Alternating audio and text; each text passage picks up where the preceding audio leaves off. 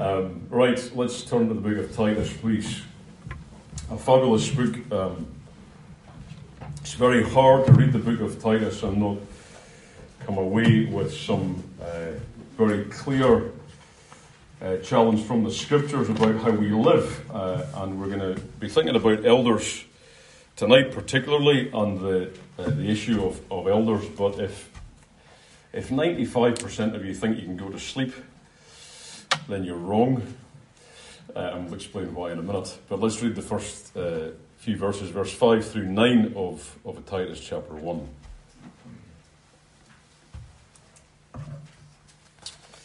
For this cause left I thee in Crete, that thou shouldest set in order the things that are wanting, and ordain or appoint or point out elders in every city as I had appointed thee. If any be blameless, the husband of one wife, having faithful children, not accused of riot or unruly.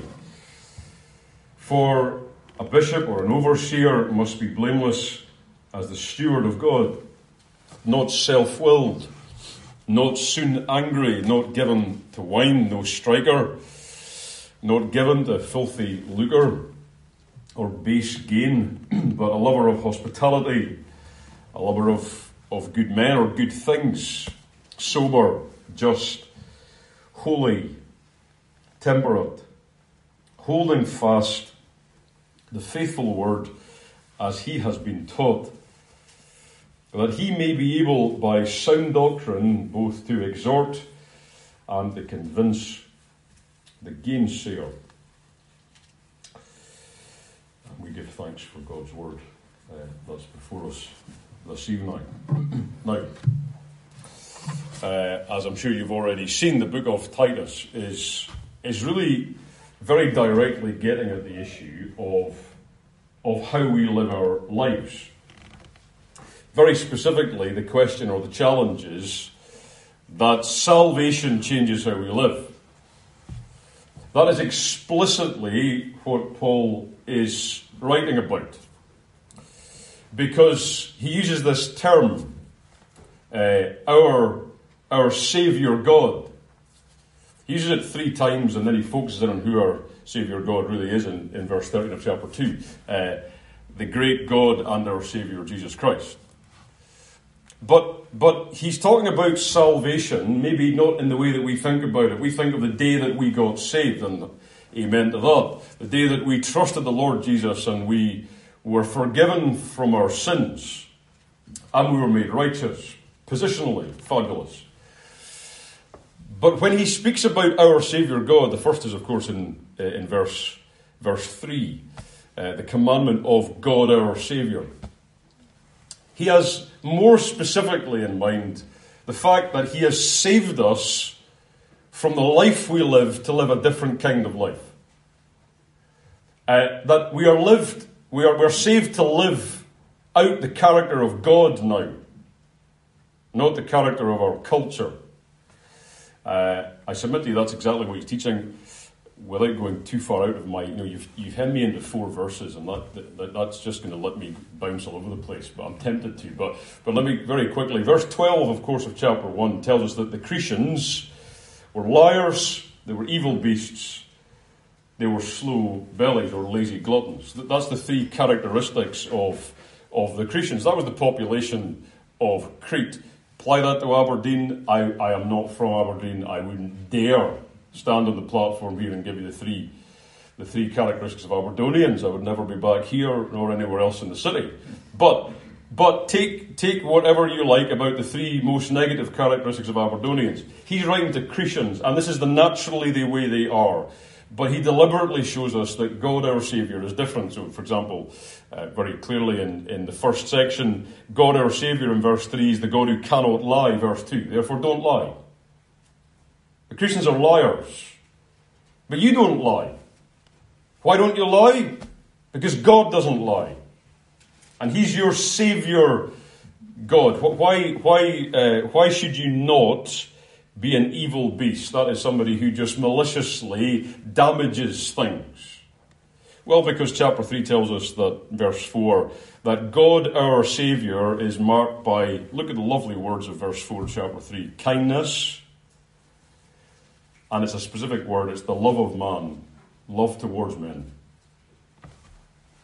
So you don't, you don't go about just destroying and causing damage like an evil beast, like the Cretans do. That's what you used to do, but you're saved now. And so you reflect God's character. That means you show kindness. And you show love towards man when people are hateful and hating, as the end of verse 3 teaches. And then finally, uh, we have this whole idea of slow bellies or lazy gluttons. People who, people who were completely unconcerned about, about anyone else. This is the selfish, self interested, indulgent, uh, feed me and let me go to sleep type idea. Right? That was the Cretians. Can you imagine? I don't know if you've ever been holiday to Crete. I haven't. But uh, I think if I did, I would be looking around for these folks. That's what the character like was a couple of thousand years ago, anyway. But God our Saviour in chapter 2, uh, the one who's described as, as our Saviour God in verse 10 of chapter 2, God our Saviour is described as the God of grace, verse 11, the grace of God, the one who actively gives and does good to people. Now, this is so this is the opposite, right? We're called to live a different kind of life. We've been saved. Our Saviour God has changed how we live. Specifically, that comes out in the book of Titus and in all the pastoral epistles with the idea of good works. Okay, good works. You'll see that repeatedly good works, good works, good works. Two different words for good. One which fundamentally is the idea of that which is beneficial. Okay, it's, it's good for people. Like it has a beneficial effect. Uh, and the other is the word for beautiful. It's something that's attractive in itself. Uh, that God finds attractive, and even sometimes men find attractive too. All right, good works. Now, but you could ask the question: What on earth is that? That's in the abstract. Good works. You've been saved. Our Savior God has told us, uh, has changed us. He's made us different altogether. We are, we are those that have been saved and we are to do good works. In fact, the Lord Jesus went to the cross, verse 14 of chapter 2 tells us, that he might purify unto himself a people of his own that were passionate about good works. So Christians ought to be concerned about good works and be passionate about them because it's the purpose of our Saviour, our great God and Saviour, Jesus Christ. That we're passionate about good works. But what is it? Good works get a bad name because, of course, we preach in the gospel rightly that you don't you don't do good works to get saved, right? Okay, but the Lord loves good works. It's all over the it's all over the pastoral epistles, right? So you can't you can't deny it. The Lord loves good works. So what what is good works? Well, I think as you start to get into the characteristic activities of elders, you're starting to see a bit of a 3D, maybe a 4D model of what good works looks like. And that's why I said at the start that if you come to this meeting for interest's sake, so that you can get the friendly elders up against the wall afterwards and say, see, you should be like that. Okay? Feel free to do that, of course. Elders, uh, elders need to get that now and again, and we do. But, but, but, but, every one of us ought to recognize that God doesn't have two standards of Christianity or holiness.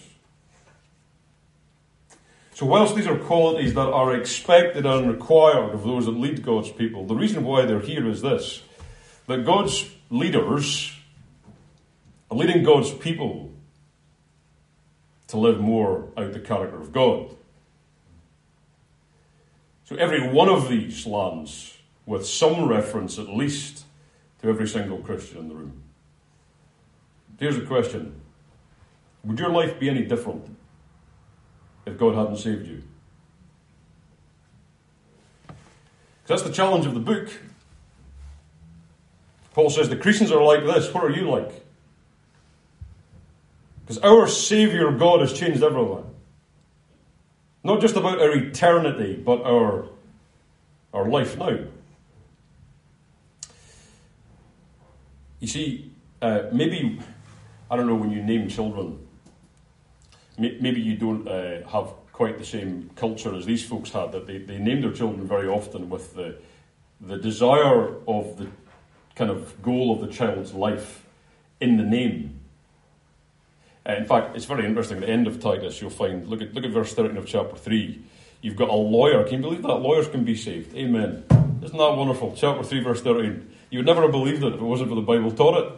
But you've got somebody called Zenas. That, that's somebody named after the god Zeus. That is that, that their parents wanted something of the attributes of the god Zeus to be reflected in their life. It's the same with uh, uh, the next boy, Apollos. And that's what the parents were wanting something of the character of Apollos to be found in their life. So, this is, this is Christianity. It's just far higher and far greater. That you are called upon to live out the character of God. There's no higher calling, Christian. And what does it look like? Well, our great God and Saviour, Jesus Christ, chapter 2, verse 13, is living like Him. Uh, right, so uh, examples to be followed, and this is the point of the leader section that you have straight in front of you. Whenever you hit the start of the book of Titus, you immediately come into the issue of leaders, and you have elders being appointed, being pointed out, being recognised in, in these uh, cities. So we're going to think about three things tonight. We'll think about that was introduction, by the way. So we're on, we're on now the criticality of leaders, and then we're going to think about the confirmation or the creation of leaders, uh, of elders. And then we're going to think about the characteristics of leaders from verse 6 through 9. So, so verse 5 is kind of the criticality of the man, the confirmation or the creation of them, uh, and then we'll get on to these characteristics. Now, preaching lists is no fun, and it's not straightforward to listen to or to get interesting. So we'll try and make it interesting, but it's uh, the last bit's going to be harder than the first bit, is my suggestion. So, first of all, the need for the criticality, the need, the need for them. um, Here's a question Do you think your life would be any different if you didn't have Christian leaders, elders? See, this is the point of their character being brought first before them, is the idea you're supposed to be able to look at them, follow them, and your life is shaped by them. Do you know, let me just say this. I, I think your life is shaped by them, whether you realize it or not. It will be. We are very very incapable of discerning just what it is that shapes our life. By the way, that's why any media is is dangerous because we think we're clever enough to not be influenced by it, and we're absolutely wrong, hundred percent wrong. okay, because what we watch and what we're surrounded by is what we're shaped by, and and therefore, if you're part of a local church and you have elders who lead you. Who give instruction and guidance and direction and come into your life in different forms. You are being shaped by them. And that's good. Because they are a prototype. In lots of ways, they should be a prototype of what the Christians should be. And, and they're also a preservative, a protection for the saints. They, they, they allow the saints, and we'll come on to this later in the meeting, uh, to be safe as they, as they live their Christian life because they have leaders that are, are before them. So they're needed. You see, we had we have cities here in, in verse five. I left you in Crete to set in order the things that are wanting and ordain elders in every city, uh, or establish elders in every city. Now, now clearly, you have you have the, the word city there, general for city. It can mean community, and and it seems as if that in every place where there was a a work of the gospel that had been done, and there were there were Christians gathered it seems it's possible to have an assembly without elders. That is, it can exist, but it can't prosper without elders. And that's why the call is made that, that Titus has to go at the direction of the apostle and he has to establish elders. He has to notice, set in order the things that are lagging. And linked with that is the establishing of elders. There, there's a, a, a, an early work of God that's being done. Isn't it wonderful to see an early work of God? Soul saved. Uh, Christians' lives now different from those round about them. But of course, you can't expect newborn infants in the faith just to get up and run the Christian life like Usain Bolt if he's still a thing. Right? Of course, you can't. Okay? There's time for development and growth, and there are things that are lacking, and there's problems. There's clearly false teachers around as well. You'll get onto that next next week maybe. But but they're they need elders because this this whole growth and protection that's required is going to be provided by and assisted by by elders. So they're needed, all right? Notice it's elders in every city, every community. Elders, establishing elders, plural, in every city or community, singular. Just notice that. That's the New Testament pattern, okay? Consistently. Consistently, there are, there are elders, plural, in every local church, singular. Uh, you go through Acts 14, clear as day, okay? Uh, coming back from the missionary journey, back through the, the Christians just newly established, couple of years saved. They established the elders, pointed out elders in every assembly, singular. Elders, plural, in each church, singular. Very simple, not hard. Uh, so they're needed, okay? God, God is interested in the setting in order of local church testimony and Christian growth that there are elders among God's people. They're needed. They're also described. And, and in fact, the description of them shows us the criticality of them. Okay, so there's three descriptions. In verse 5, we have the word elder, uh, which is there, establishing elders. It's the predominant term that's used actually in the whole New Testament. But in verse 7, we also have two other descriptions. We have verse 7, a bishop or an overseer. Uh, and also a third one, steward, a steward, the steward of God. So you have, you have elder, you have overseer, and you have steward. Three of the four titles for these men. And they are all men, and they're all masculine. Don't be ashamed of that in the day in which we live. Uh, it's God's purpose and it's God's plan that leadership is put into the hands of males. Uh, not because they're because they're smarter, not because they are uh, have better ideas. Okay, it, it is the role that God has given to man, like He has given different roles to women. Okay, it doesn't change their value. It's not a value statement. It's a role statement. It's different. But there are four titles given, three of them here. First is, is elders. This tells us about a man of maturity. It's, it's, about, it's about maturity. The, the word means mature. Uh, we know from how it's used in the New Testament that it, it doesn't mean old men, always. Okay? Uh, so, for example, in, in, in, Acts 14, we just referenced it, we won't turn to it. But the people who were pointed out as elders could not have been more than two years saved. Okay? So, so they, they weren't ancient in the faith, but they were spiritually mature relative to the company that they were among. Now, this is.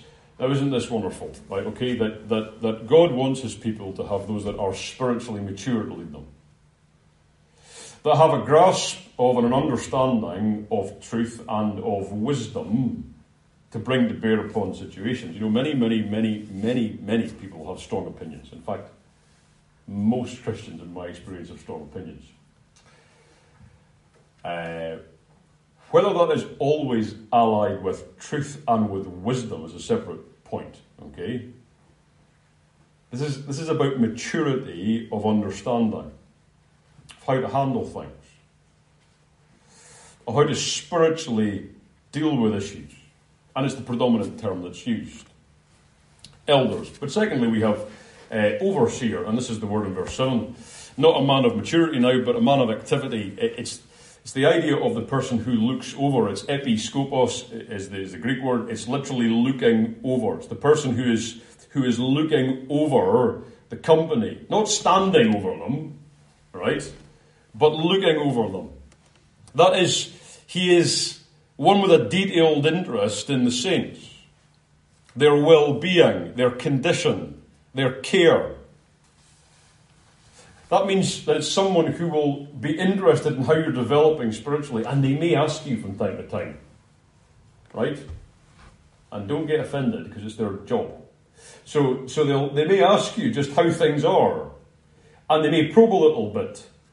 And us in our uh, very enclosed British uh, mentality don't like that too much, and the shields go up, and you know, um, shields are on maximum because uh, an elder's around. Uh, but actually, the point is that, that they're meant to be overseeing the flock, and they ought to be seeing when things are going wrong, indications where things aren't just as they should be, where food's required, where healing's required, a bit of binding up. So that the overseer is the one who gives careful consideration to life and development and interest because he's watching. But they're also stewards. Uh, this is the word in verse 7, the steward of God. This is, this is the word for the, the house governor. He was the slave that looked after all the rest of the slaves. Just in case any of the overseers get any too big ideas of yourself. this is, this is a, a lovely term. Uh, it, it's the slave that looked after all the rest of the slaves. Uh, he was responsible to the master of the house uh, very often for all the possessions of, of the house uh, into their hand. And the whole idea is a man not of, of maturity or of activity, but a man of responsibility. See, see, he's looking after all of these things for the master. Okay? The local church is not the elders, doesn't belong to them. The sheep are not the elder's sheep, they are the chief shepherd's sheep. Um, I was reading Exodus 34 yesterday, I think. And the Lord has a lot to say to the shepherds of Israel uh, as he condemns them. And one of the things he keeps telling them is, They're my sheep. They're my sheep. They had failed in their handling of the people of God, and God says, Remember, they're mine. And the steward idea is, is just exactly that handling something that's not yours, holding something which doesn't belong to you. And so God's put stewards in charge of his people to lead them, the man of responsibility. Um, the one word that's missing here is the word shepherd or pastor. Uh, but, but you find that in, in uh, several other passages. Uh, Acts 20, uh, for example, is quite clear that the elder is the overseer, is the shepherd pastor, same person. Uh, 1 Peter chapter 5, exactly the same. The, the elder is the overseer, is the shepherd pastor. Okay? Um, just to be clear, and, and not, I don't want to be too critical but sometimes terms are picked up, like the word bishop, right, was put here by King James to establish the Anglican order of things, right? Okay, it's not what the word means. it means overseer, okay? So people pick words and and make church structures and kind of back back interpret into the Bible church structures that they're used to and that they've set up. Okay? It's not hard in the Bible to see that elders are overseers, are shepherds, pastors. To have any distinction between a pastor and a shepherd is just not biblical exposition. All right? It's just not helpful. Because they are the same people. Super clear. And if you read the commentaries on it, it just convinces you that's the case because the number of arguments that have to be made to try and back out from what the clear text of the Bible says is quite amazing. Right? So, so they are, but the, he's, he's the man now who shepherds. He's the man who cares for the sheep as well as leading them. He's the one that, that tends them and feeds them. We'll get onto that because the idea, in fact, of, of teaching and exhorting, etc., will come on to. It's part of a shepherd's role. Okay? So, uh, elder, overseer, steward. Right, so that's the criticality of them. You need them. And some of you might not like your elders, might think disaster, but there you go. You need them, whether you like them or not, for your own good. And believe me, if you didn't have them, you'd be an awful lot worse off. So thank God for your elders. They will fail, okay? because they're just men. The under shepherd's aren't perfect, the chief shepherd is. But thank God for them. So they're needed. The criticality of them quite clearly comes out in verse 5. Um, the confirmation or the creation of elders uh, is in the verse as well, because you have this whole idea of them being ordained. Now, again, again, King James stuck that in as well, right? O- ordaining. It's the idea of establishing or pointing out. Um, it is the it is a recognition of of someone in this role as a leader among God's people. Now, three things happen in the Bible on this. I better not go too uh, too long on this, but because I've, I've got a list to get to. But but there are three things happen, three aspects to the process of recognition of elders uh, in the Bible. They are they are made, and God does that. The Holy Spirit makes overseers. Acts 20. Okay, the Holy Spirit hath made you overseers. So they're made by God. They are motivated by God because you, of course, have to desire the work of, of an overseer, 1 Timothy 3, if you're going to, to function as an overseer. Okay, you can't be conscripted. So they have to be motivated. But the third element of it is they have to be marked. They have to be marked out. That's what you have here. And, and Titus is to establish elders, just like Paul did in the missionary journey, Paul and Barnabas in Acts 14, when they came back through and they went to the churches, two years saved, and considering who had made the spiritual progress and maturity among the saints, they, they marked out those that were to be recognized as elders. Okay? Now, most of the work of a shepherd, of an elder, uh, is done and can be done in private, but it's not God's purpose that these are men are undercover. They have to be out in front, literally. And so they are marked. They are marked by the existing elders, that's 1 Timothy chapter 5. Um, but they're also known by God's people. 1 Thessalonians chapter 5, you have to know them that are over you. So you have to be recognized. And this happened here through Titus, who had a special role, of course, from Paul as some sort of delegate with authority given to him to, to make this uh, public. Um, to quote Bailey, the risen head gives the men, the Holy Spirit equips the men, and the spiritual among the saints recognize the men. I don't think there's any elder ever been recognized in any church, but some of the flock will say, I don't like him or I don't want him. Okay? Remember this, that's why that quote at the end is really important. They're recognized by the spiritual among the flock. There'll always be somebody who they're not your favourite. That's not the point. This isn't about your voting for your favourite for the management committee. This is about recognizing a work of God. And it has to be done prayerfully and it has to be done carefully. So, so they are, God, Titus isn't asked to make elders. He's asked to establish elders. And it's in every city, as we've said, every community. So, so, so this process has to be done. If any of you have been through that process of uh, a local church recognizing new leaders, it's very difficult. It has to be handled carefully. You know, some of the most you go through the Old Testament and you'll find this that the change of leadership among God's people is some of the most difficult and dangerous times for the people of God. It's very destabilizing. So, a lot of care, a lot of patience, a lot of prayer required when elders are recognized. But it's part of what we ought to do and need to do as God's people. It's a serious business. Uh, and may the Lord help us as and when that's required in local churches. Right, on to the characteristics of leaders. So we have uh, verse 6 um, through verse 9 to deal with. And um, you'll find straight away that, that the characteristics, uh, it, it, as you look at them broadly and these qualities of this, uh, of this person, you see straight away that there's a responsibility element. Uh, you see, he represents God. That's part of what he does. He is leading the people, but he represents God, and that's why the idea of being the steward of God um, and this whole idea of blamelessness will come on to stands out.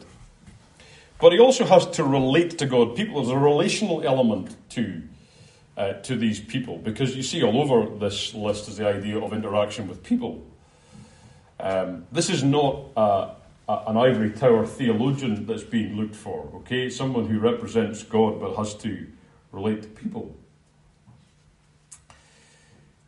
But God doesn't say anything in this list about intelligence, about education, about human talents, or any qualification. Now, again, I'm not going to underscore this too much, but I will say this quite clearly that I think it is a sad indictment on Christian testimony when you see leadership roles advertised or referenced and doctoral qualifications are required to get in.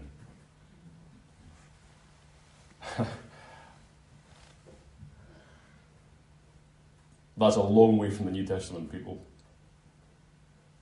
Now, now, now it's not that people shouldn't be qualified, because we're about to go through the list. okay? But formal theological training is not what's referenced here. Now I know it didn't exist, okay, and I'm not going to have have a go about it. I'm not saying you, I'm not saying you shouldn't do it if you're interested and you've got time and a whole lot of money. Uh, but what I'm saying is this is to make that a qualification to lead God's people is to go way beyond the Bible. Right. Three areas of qualities. You've got public qualities in verse 6 through the beginning of verse 7. You've got personal qualities through the middle of verse 7 through verse 8, and then you've got protective qualities which are in verse 9. Okay, so, so public, personal, and protective qualities of these, of these people. Uh, and let's apply them to ourselves as we go through. So, first of all, public qualities, verse 6 through the beginning of verse 7. They ought to be blameless. Comes out twice. Look at verse 7. A bishop must be blameless. Or someone who is free from all charge against him. That's the idea. There is no charge can be made publicly of a reproach upon this man's character, no open outward sin. Uh, it's linked with the idea of being accused uh, in the Bible. Um, the word Pilate used in John 18 of the Lord's charge. Um, but remember that the Lord was charged, and it was a completely false charge, okay? These men are out in front, okay, and it's quite possible that they will have allegations lodged against them.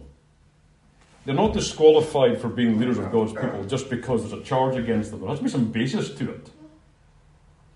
There is no basis for a charge publicly in terms of sin. This is the idea that there's a man free of justifiable public reproach. And that's really broad. In all areas of life, I'm reminded of Daniel when they wanted to find something on him and they searched through the records of his decades of service in the Empire of Babylon. See if any note had been dodgily applied or any gold had gone the wrong way, and they found nothing. Okay? That's the idea. Blameless. No ability to make a charge that has any standby whatsoever. And it's the overarching qualification, public qualification. But it's immediately linked in verse 6 with what is a, a family and a, a, relationship qualification, the husband of one wife and having faithful children, and it's the children who are not accused of riot or unruly. So, so you've now got blameless, and you've got this, this husband of one of one wife. Now the commentaries go on for like pages on this, all right? Okay, and everyone's got their specialist meaning of what it, what it is. The most popular one today is that he was, he's only he's only married once, not divorced 14 times or whatever, uh, is what's in most of the commentaries. Uh, uh, or that, that it's uh, polygamy in some way is, that, is the idea of having two wives or more than two wives. Can I suggest we have to read the Bible, compare the Bible with the Bible, okay? First Timothy chapter 5 tells us that that, that the qualification to be on the list of widows requires that someone is a wife of one husband. now, now, this can't mean that that somehow if your wife dies you can't marry again, because the Bible's super clear on that and there's nothing wrong with that at all. So ruling that out all the whole idea of divorce and multiple marriages and polygamy and all the rest of it is completely, I think, overturned by 1 Timothy chapter 5 because in the culture, well, men did have several wives and did have multiple post divorce husbands. It was extremely rare for a wife to be in that position, and the same is used of the female in 1 Timothy chapter 5. So I am, I am very happy that the idea of fidelity and the idea of a one woman man, because I think that's exactly what's being called out here. Someone who has absolute public recognition that he, there's only one woman for him. Okay? That there's a fidelity in relationship. Isn't that a challenge in itself?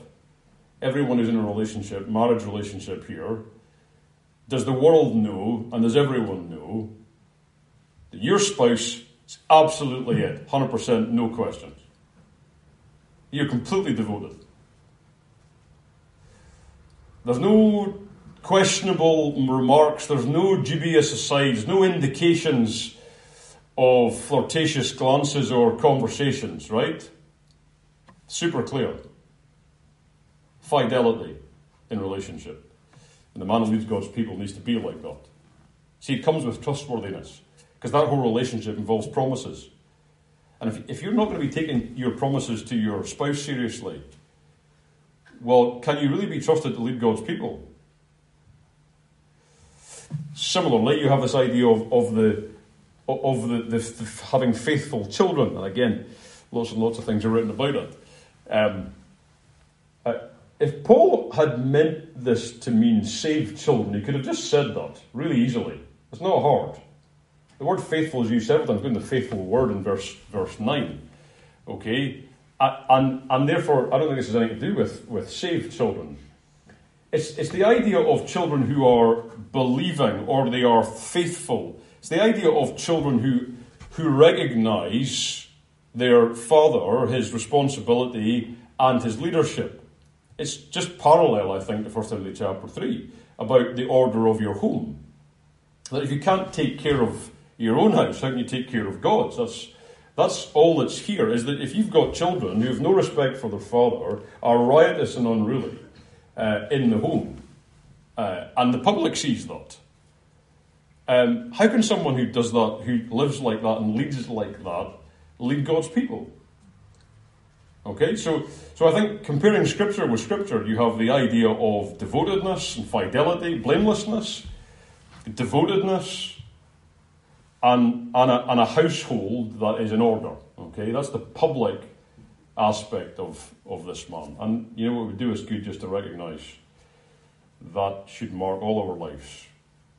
Okay? Blamelessness and devotion and order in our home. Right, now we've got personal qualities. Uh, five negative, six positive. I'll deal with these fairly fairly quickly, and you can consider them in your own in your own time, no doubt, because they're fairly straightforward to get your head around. Um, this man has to work with other people. he has to be able to draw alongside other people, and, and therefore these, these personal qualities are required. Because he's not the boss that sits and issues instructions from his office. He's not the managing director who makes calls and doesn't have to deal with the people. He is among God's people as a shepherd. He is with them.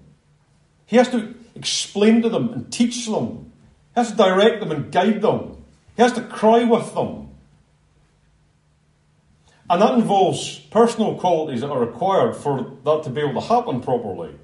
And so you have this list. So the first one's really interesting, isn't it? Bishop must be blameless, overseer must be blameless, steward of God. Right. Five negatives. Not self will, Darby has it, not headstrong.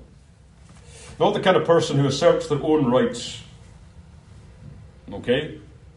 That's a danger, by the way, as those that come into leadership, is, is that their rights and what they want think, thinks that should be demand, that should be able to be demanded. Okay?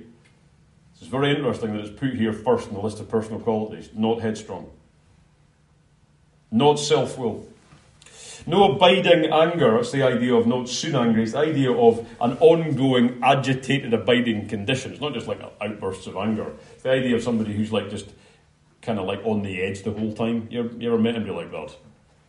There's an underlying anger. It's like if you poke them in the wrong place, it will come out, right? Yeah, you've some of you, some of you are nodding away. I can't see your faces, but some of you are nodding, knowing you know you've known some of those. Yeah, right. Well, elders shouldn't be like that. That you're scared to go near them because they might go off like Vesuvius. Well, no abiding anger. Not near wine.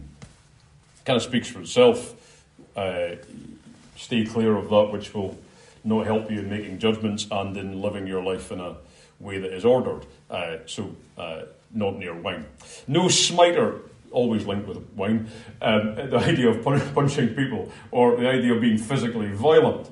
Uh, you see, the, you, are sitting here in Fernie all kind of, you know, can you imagine our elders swinging at people? Right? Can't imagine it, can you? Well, I hope you can't imagine it. Um, but remember, I was about to say these were real people that got saved. Your elders are real people too, right? But what I mean is, these are people, maybe not long saved at all, who would have dealt with things, you know, evil, evil beasts. Some of them, just getting things done meant swinging a fist or two. And it's like, and in the culture, that would have been pretty much okay. You can't live like that. All right, so no swinging fists no smiter. And finally, not greedy for money, uh, filthy lucre. No, no sordid desire, no passion for, for wealth. So you've got to keep an eye on that. All right. So so you get the idea. Just look at those yourself and say, "Am I anything like God?" Uh, but then there's six positive things. I like that. Five negative, six positive. Um, he says you have now to be looking, Titus, you're looking for men with these qualities. You're looking for men who love strangers, the idea of lover of hospitality. Love strangers. This is the, the people who are fond of guests. Their, their home is open. Uh, they might need to get a revolving door fitted uh, in the home because people are there the whole time. Now that's good, isn't it? Because you can do a lot. Like I love meetings, right? Love meetings.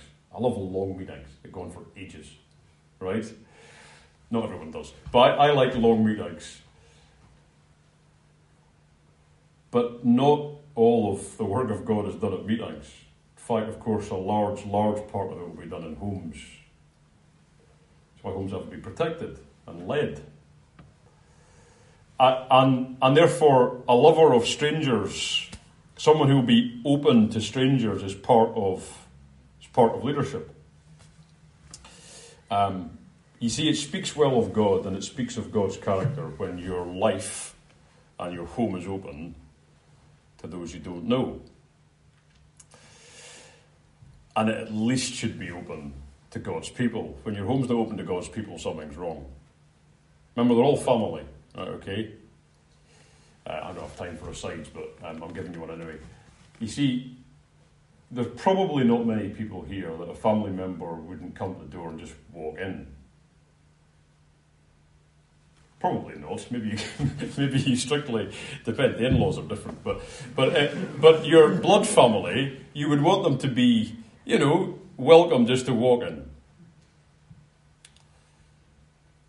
That should be the case for your spiritual family too, really, shouldn't it? That's the local church is described in exactly those terms. You'll, um, you'll see that in the pastorals. That's how we ought to be. That's what the idea in 1 Timothy of the household of God is.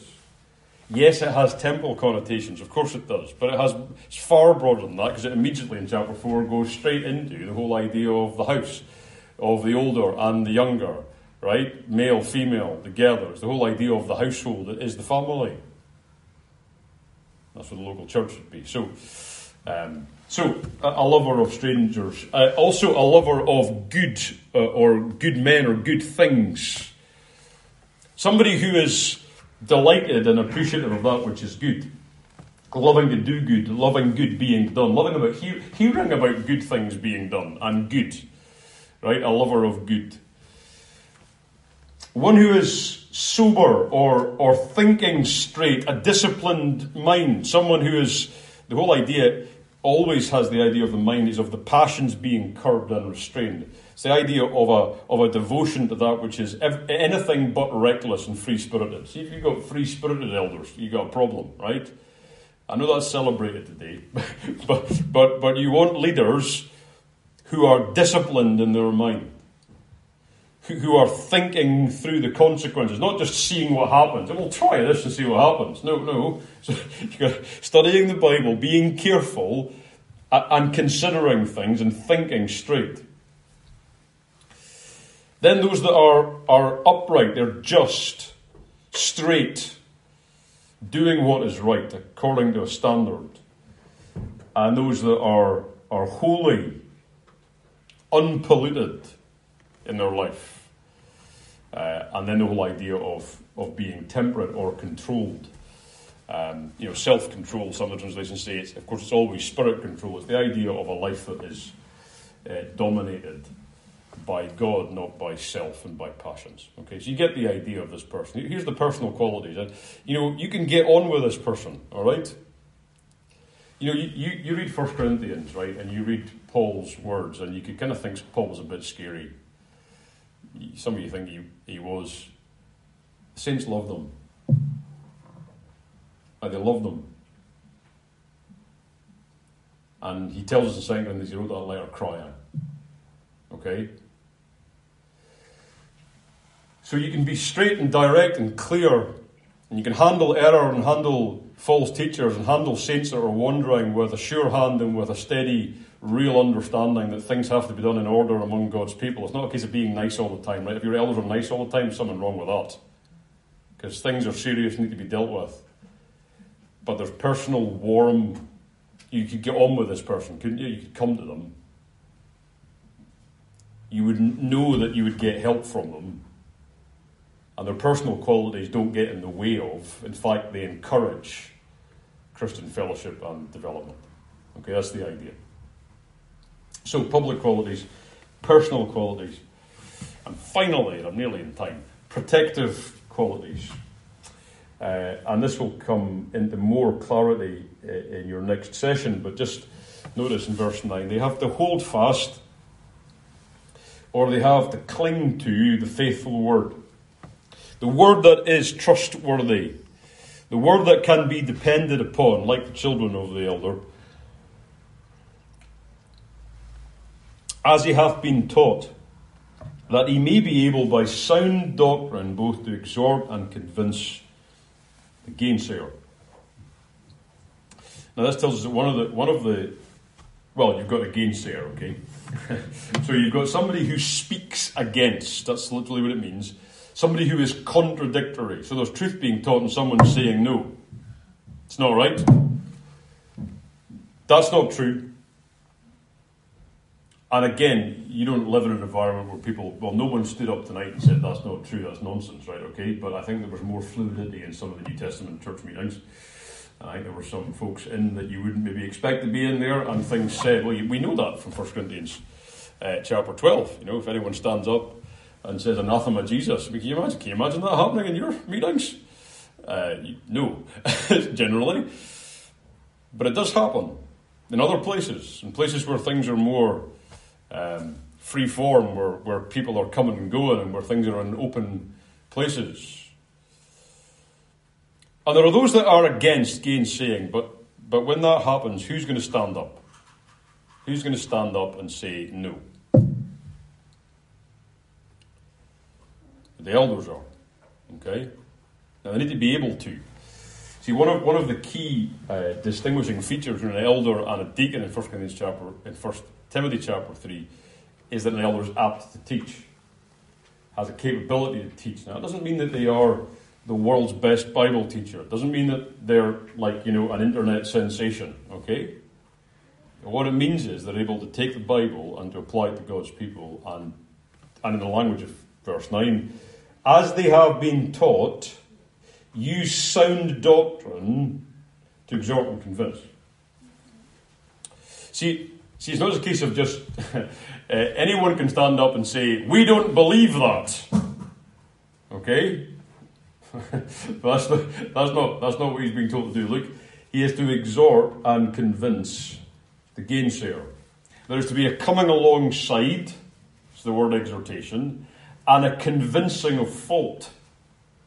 So it's the ability to take sound doctrine, healthy doctrine, and to, to take those that are wrong and are contradicting, whether publicly or privately, and bring them to an understanding of truth. So elders have to know the Bible.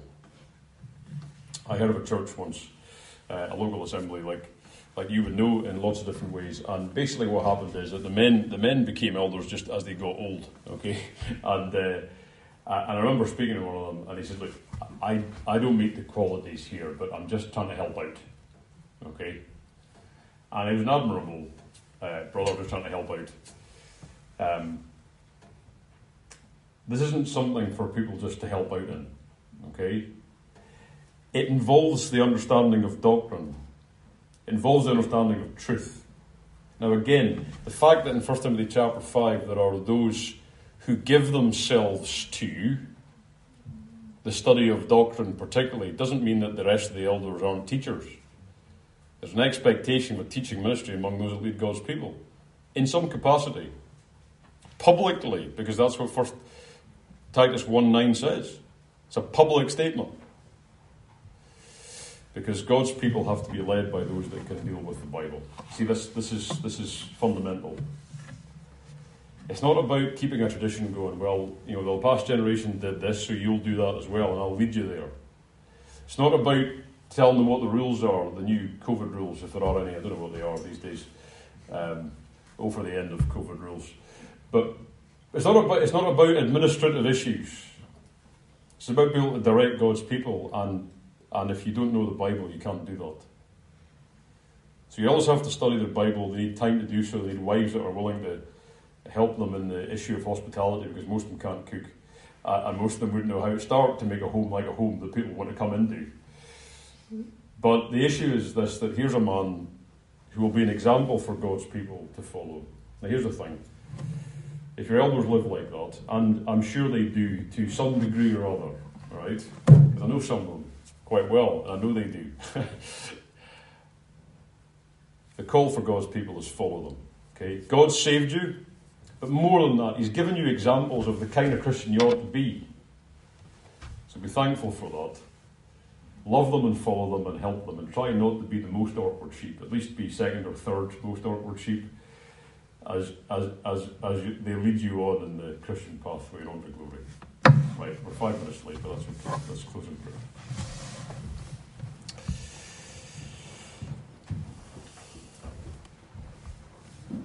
Our gracious God and our Father, we are very thankful for, for the fact that we've been saved. And we've sang tonight about our Saviour. Uh, every one of us spoke to Thee and lifted our voice and declared that our Saviour has done great things for us. And our God, tonight we're being reminded from Thy Word that it ought to be so clear in how we live. Our God, make our lives more beautiful in the sight of God, we pray, and make them more beneficial to men. May the good works of our lives be expressed and seen in the kind of qualities and character and actions and lives that we've just thought about this evening. We pray particularly for the elders among the saints here. Uh, our God, give them good help in the work that is laid to their hands. It is hard uh, and it involves so much difficulty in different ways, but the Lord is gracious and we pray that God would give them help as they lead God's people. Um, so we give thanks and we just commit ourselves to thee in the most precious name of the chief shepherd, the good shepherd, the great shepherd of the sheep, our Lord Jesus Christ. Amen.